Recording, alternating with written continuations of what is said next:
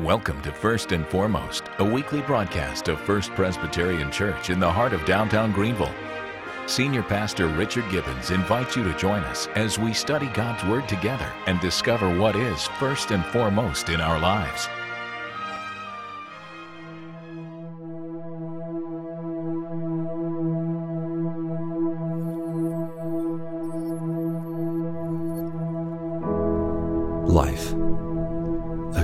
Constant state of gray decisions. Do you ever wonder how to just put it all together? What is God's will for me right now? Does my faith even affect my everyday life? These are gray, yet pivotal questions. This is not good versus evil, light versus the darkness. These small, yet big choices are what we call life. So, how do you find discernment in it all?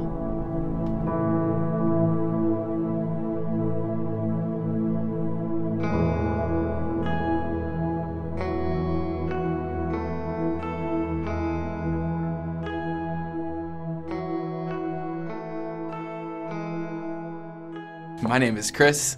Uh, I lived in Greenville since 2006, and I've been a part of First Pres since about 2009. In my experience, some words can be really harmful, especially when they come from somebody who's really important to you. Um, some words that were tough for me came from my grandfather.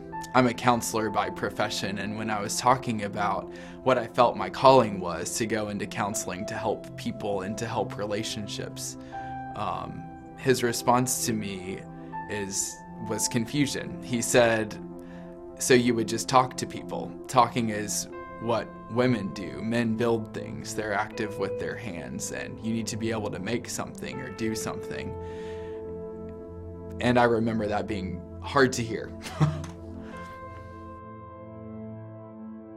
um, it made me feel that going through high school and going through college had been really invaluable. That no matter how hard I had worked, I wouldn't have the approval of a man who was important to me.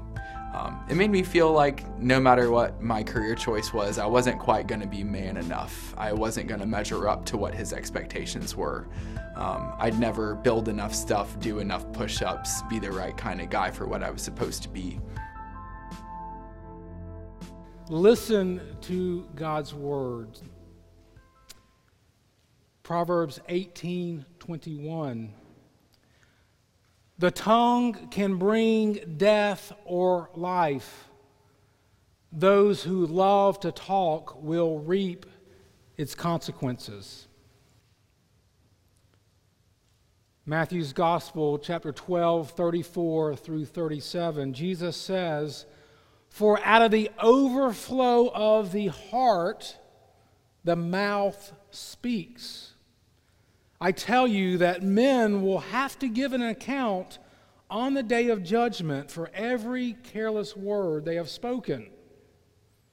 For by your words you will be acquitted, and by your words you will be condemned. And finally, the epistle reading from Ephesians 4:29. Paul says, "Do not let any unwholesome talk come out of your mouths."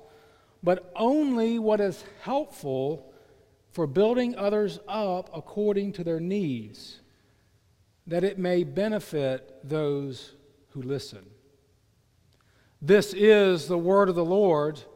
Thanks be to God. Words, we can be very creative with words, especially uh, Southerners. We can take one word and, and make it a whole phrase. For example, sensuous. Sensuous. Was up, can you grab me a Coke? It's one word, phrase. Uh, innuendo. I N N U E N D O. Innuendo. Hey, dude, I think a bird flew innuendo. One more mayonnaise. Put on bread. Mayonnaise, a lot of people here this morning as school starts back. Now, we can laugh at words a little bit, maybe not. But in life, we know that words sometimes cannot be so funny. Finish the phrase Sticks and stones may break my bones, but what? You believe that?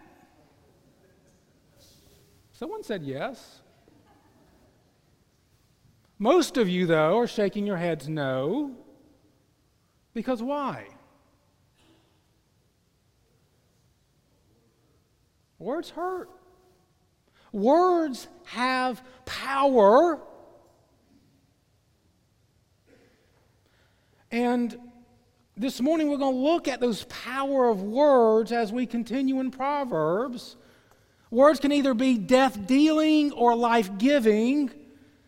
And some of you here this morning, some of our seniors maybe, can remember words spoken to you 50 years ago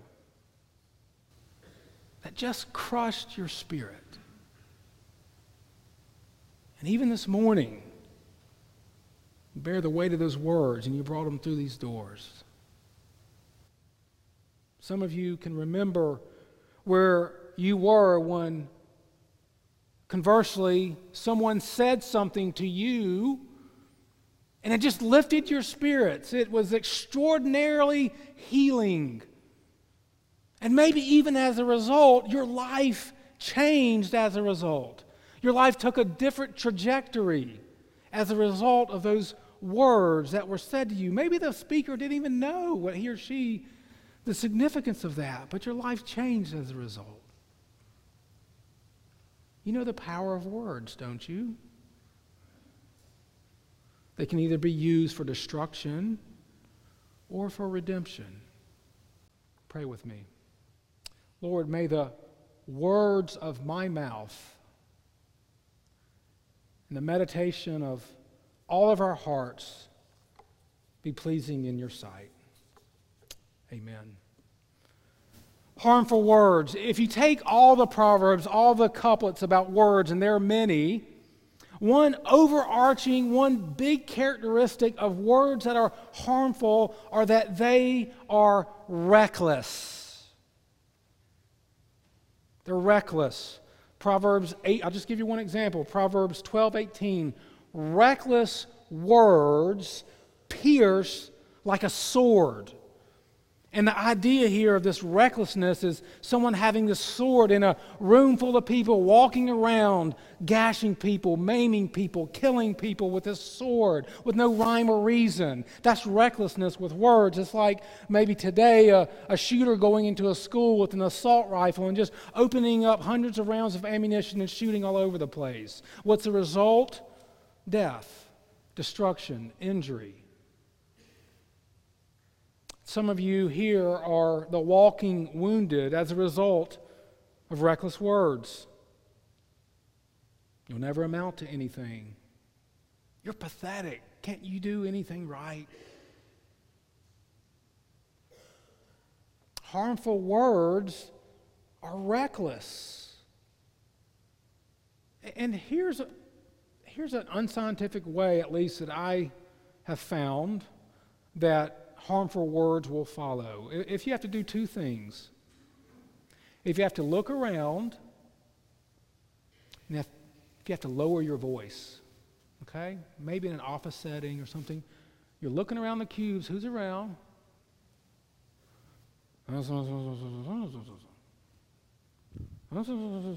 When you're doing those two things, when you're looking around, when you're lowering your voice, I can almost guarantee you that what's going to follow is not going to be life giving, it's going to be death dealing. It's going to be what Proverbs calls lies, slander, gossip, misrepresentations. Well, how do you know? Well, because I've done it. Those are harmful words. They ruin reputations. They destroy re- uh, relationships, they crush. It's like me going after the service and going up to the bell tower and taking a dozen eggs right to my right here and throwing them on Richardson Street. When I drop those eggs, I can't get them back. Gravity does that. It's weird like that. And when they hit Richardson Street and they splat all over the place, there's a mess that can't be avoided. That's like our words that are reckless. You can't get them back, and there's a heck of a mess to clean up afterwards.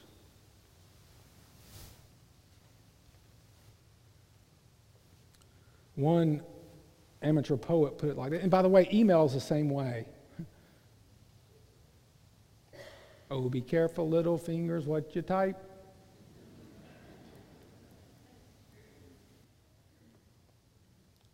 Amateur poet put it like this A careless word can kindle strife, a cruel word can wreck a life, a bitter word can hate instill and a brutal word can destroy or kill. Solomon says as such in 1821 the tongue, our words, have the very power of life or death. And unfortunately, I think it was last year, a jailman high school student took her life because of verbal bullying. You'll never get a guy to go out with you. You're too fat. Words that literally kill. Words have power. Short of that, they can result in all kinds of things eating disorders, depression, medication, hopelessness, you name it. I remember as a, an eighth grader, Northwood Middle School, I was taking a, a class called Industrial Arts. I was excited because you got to go in this classroom that had these smooth cement floors and those desks that sort of tilt up. I, I felt like an engineer, an architect. I was, but, but friends, my, my brain didn't work in that world.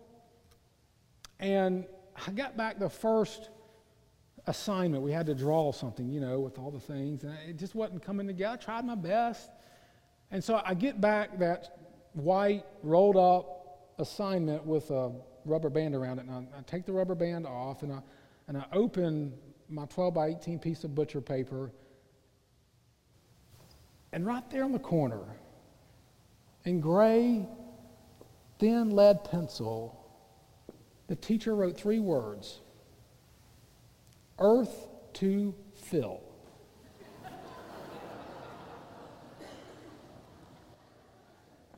You're laughing.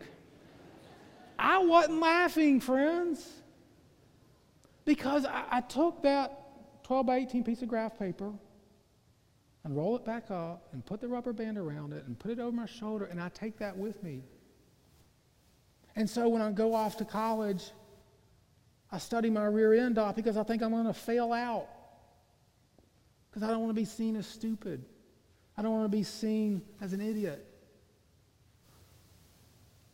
And so even today, I may try to use big words because I want you to think that I'm halfway smart. What I'm trying to do is to take that big block eraser, you know, the kind that smell really bad and I'm trying to take that and erase those three words from Northwood Middle School earth to Phil. Words of power. Well, what's the opposite? Words that heal. Those are harmful words. What about words that heal? Because reckless words, they're powerful in shaping our story.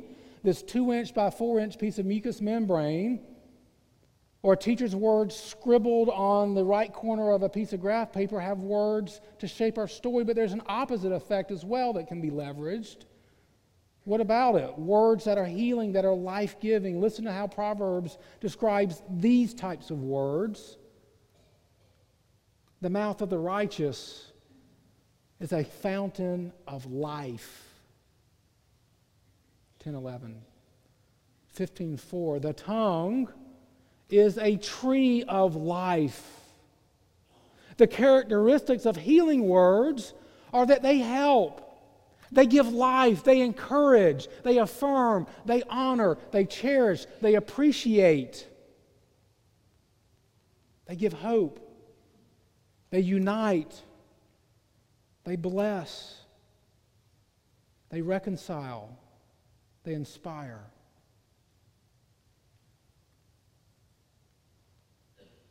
Healing words are honest, not flattery, but honest.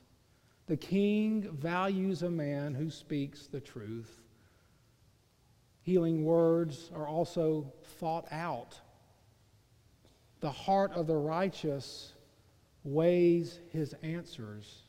Reckless words just go. Don't think, they just go. Helpful words are calming. A gentle answer turns away wrath. Healing words are in Proverbs described with, with these beautiful word pictures. They're described as lovely earrings. They're described as beautiful ornaments. They're described as golden apples set in silver settings. Proverbs makes the case that words are connected to our very character, that words are connected to who we actually are. Words reveal what's going on inside of us, who we are. The, the mouth reveals what the heart conceals, says one modern day proverb. Jesus said, out of the overflow of the mouth, or excuse me, of the heart, the mouth speaks. Solomon says in 423, above all else, guard your heart, for from it is the wellspring of life. From it flows life, and life is encapsulated oftentimes in words. Here's a way we can get our heads around this idea of words flowing from the heart. And this is an illustration for earth to Phil type students who need it put on the bottom shelf, okay? I'm going to go ahead and warn you, it's not a trick questions, okay? But let me ask you a question.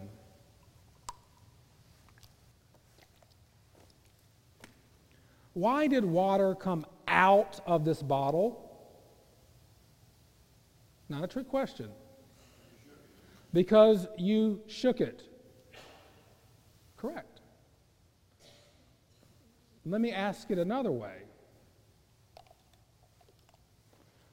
Why did water come out of this bottle?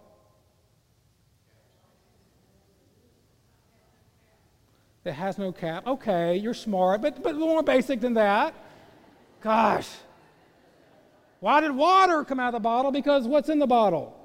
Water. If I try to shake this and expect milk to get out of it, it's not going to happen, right? Friends, when life shakes you, what comes out of your mouth was what was in your heart. So if there's yuckiness and ugliness, it's not the person cutting you off in line at, on the highway, because the next person, that's fine. It's what was in you got stirred up and it just came out. Make sense? Have you ever said to someone, Oh, I didn't mean to say that? Maybe it would be more honest to say, Ooh, I'm sorry I said what I actually meant.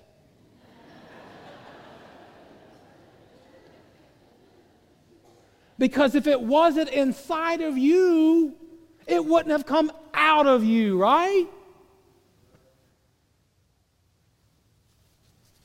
Here's the thing in order to avoid saying harmful words, gossip, slander, sarcasm, joking, which usually isn't, we're, we're digging. Because we actually want to feel better about ourselves. It makes us feel better if we can put other people down and malign their motives. Because we want to be in the know, we want to be in the inner circle, Jack Byrnes Circle of Trust for you Meet the Parents fans. In order to avoid that, we have to be secure in who we are in Christ. So here's your homework. What, what do we do with this? Good question. I've made some cards for you.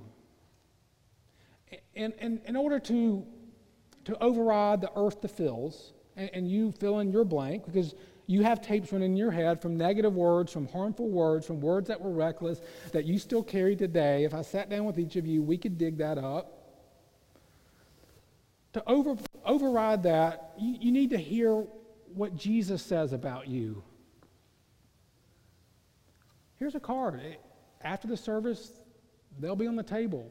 And it's just 20 or so URs from the Bible with scripture references. Simply grab it, put it in a place you'll see, read it, meditate on it, believe it, because that's going to have power over the destruction of reckless words. Who you are in Christ. Christ changes our hearts by his words to us.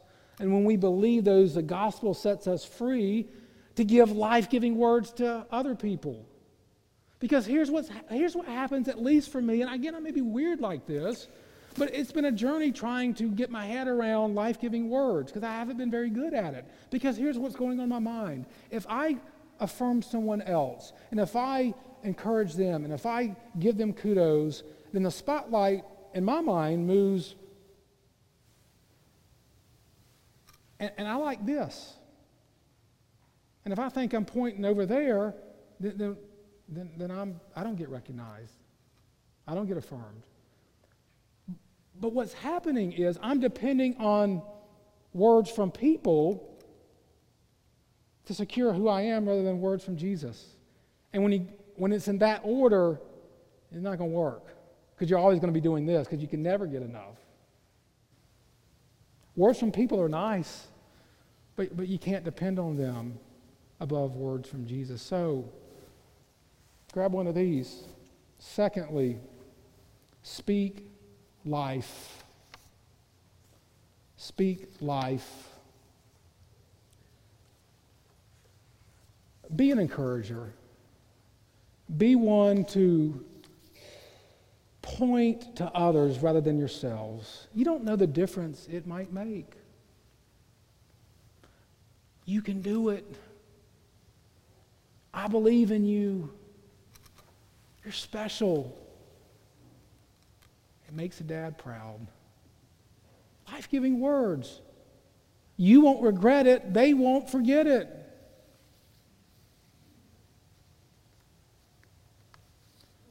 Finally, thirdly, believe God's words to you, speak life. Finally, who in this room have used words like a sword that pierces, that leaves a strewn of bodies in its way. Who, who's done that? Proverbs says, Where words are many, sin is not absent. So I guess in order to not raise your hand there, you probably need to be mute. It's just the law of averages. It's going to happen. Who in this room needs to say to someone today, I'm sorry. I was wrong. Will you forgive me? Here's a gospel for those of us who are trusting in Christ. At the cross, Jesus said, My God, my God, and I don't think I'm doing violence to the text, why have you stopped speaking to me? That's what it means to be forsaken, because as humans made in the image of God, we use words that's different than any animal. Why have you stopped speaking to me? Friends, God stopped communicating acceptance to his son temporarily so that he would never stop communicating acceptance to us eternally. That's words of good news for us today. Will you believe that? Pray with me. Lord, Take our hearts, these hearts that spew from our words ugliness, and, and change them. May we believe the gospel. May we believe that we're victorious, that we're valued, that we're unique, that we're God's workmanship, that we were created for a purpose, that we're cared for, imported, forgiven, a new creation, protected, empowered, loved, chosen, family, yours. And may those words to us, in turn, change our words to others. May we do that by the power of the gospel. In Jesus' name we pray. Amen. I continued to pursue counseling as a career um, because I did feel it was a calling. And I had some really good people around me to help support, but some of the most life giving and affirming words came from a mentor of mine named Dr. McManus. Um, I went to him to talk about the situation, my anxieties, and kind of the hurt feelings that I had coming out of the conversation with my grandfather. And he gave me some really good feedback and words of wisdom. Um, he let me know that I do have a gift with counseling, a gift with people, and a gift with words that I am called to share with other people. There will be people like my grandfather in my life, which he said there will be people like that. So what? Um, you do have a gift. This is your calling, and that's something that you wear with pride, not something that you carry like a weight or something that you feel guilty or ashamed about. He reminded me um, of the importance of my calling by telling me that I am a son of God and that I am loved by Him unconditionally. And that was supported even further by Dr. McManus affirming that I'm like a son to him and someone that he loves and cares about and someone that he's proud of. Uh, so, him letting me know how much he loved me, how proud he was of me, it kept me going the direction um, of pursuing my calling and my career in counseling so that I could help people. Today, I am a counselor with the South Carolina Department of Mental Health. I work at a special ed school. I'm stationed there full time, working with middle and high schoolers and their families. And for Greenville Mental Health Center, I get to supervise the school based program. Today, we're going into our 31st school. Um, so I get to work with a lot of other counselors as well who are going to use their words to build up relationships and to build up the lives of other people. If I could talk to myself um, back then when I was dealing with the tough words of my grandfather or give somebody else advice who were going through a similar situation, I would say to remember where truth comes from. Truth comes from the Lord. Truth comes from your relationship with Him. Truth comes from the relationships and loved ones that He has put around you to be your guide, to be your accountability, to be your encouragers. Listen to those voices. Jesus said, Come to me, all you who are weary and burdened, and I will give you rest. Do you need prayer for something or someone in your life? First Presbyterian Church offers a healing prayer service each Tuesday evening at 7 p.m. Our prayer ministers will quietly intercede for you or anyone you are representing who needs prayer for physical healing, emotional healing, or forgiveness. Our hope is that you will encounter Jesus, the healer and redeemer, in a deep and meaningful way.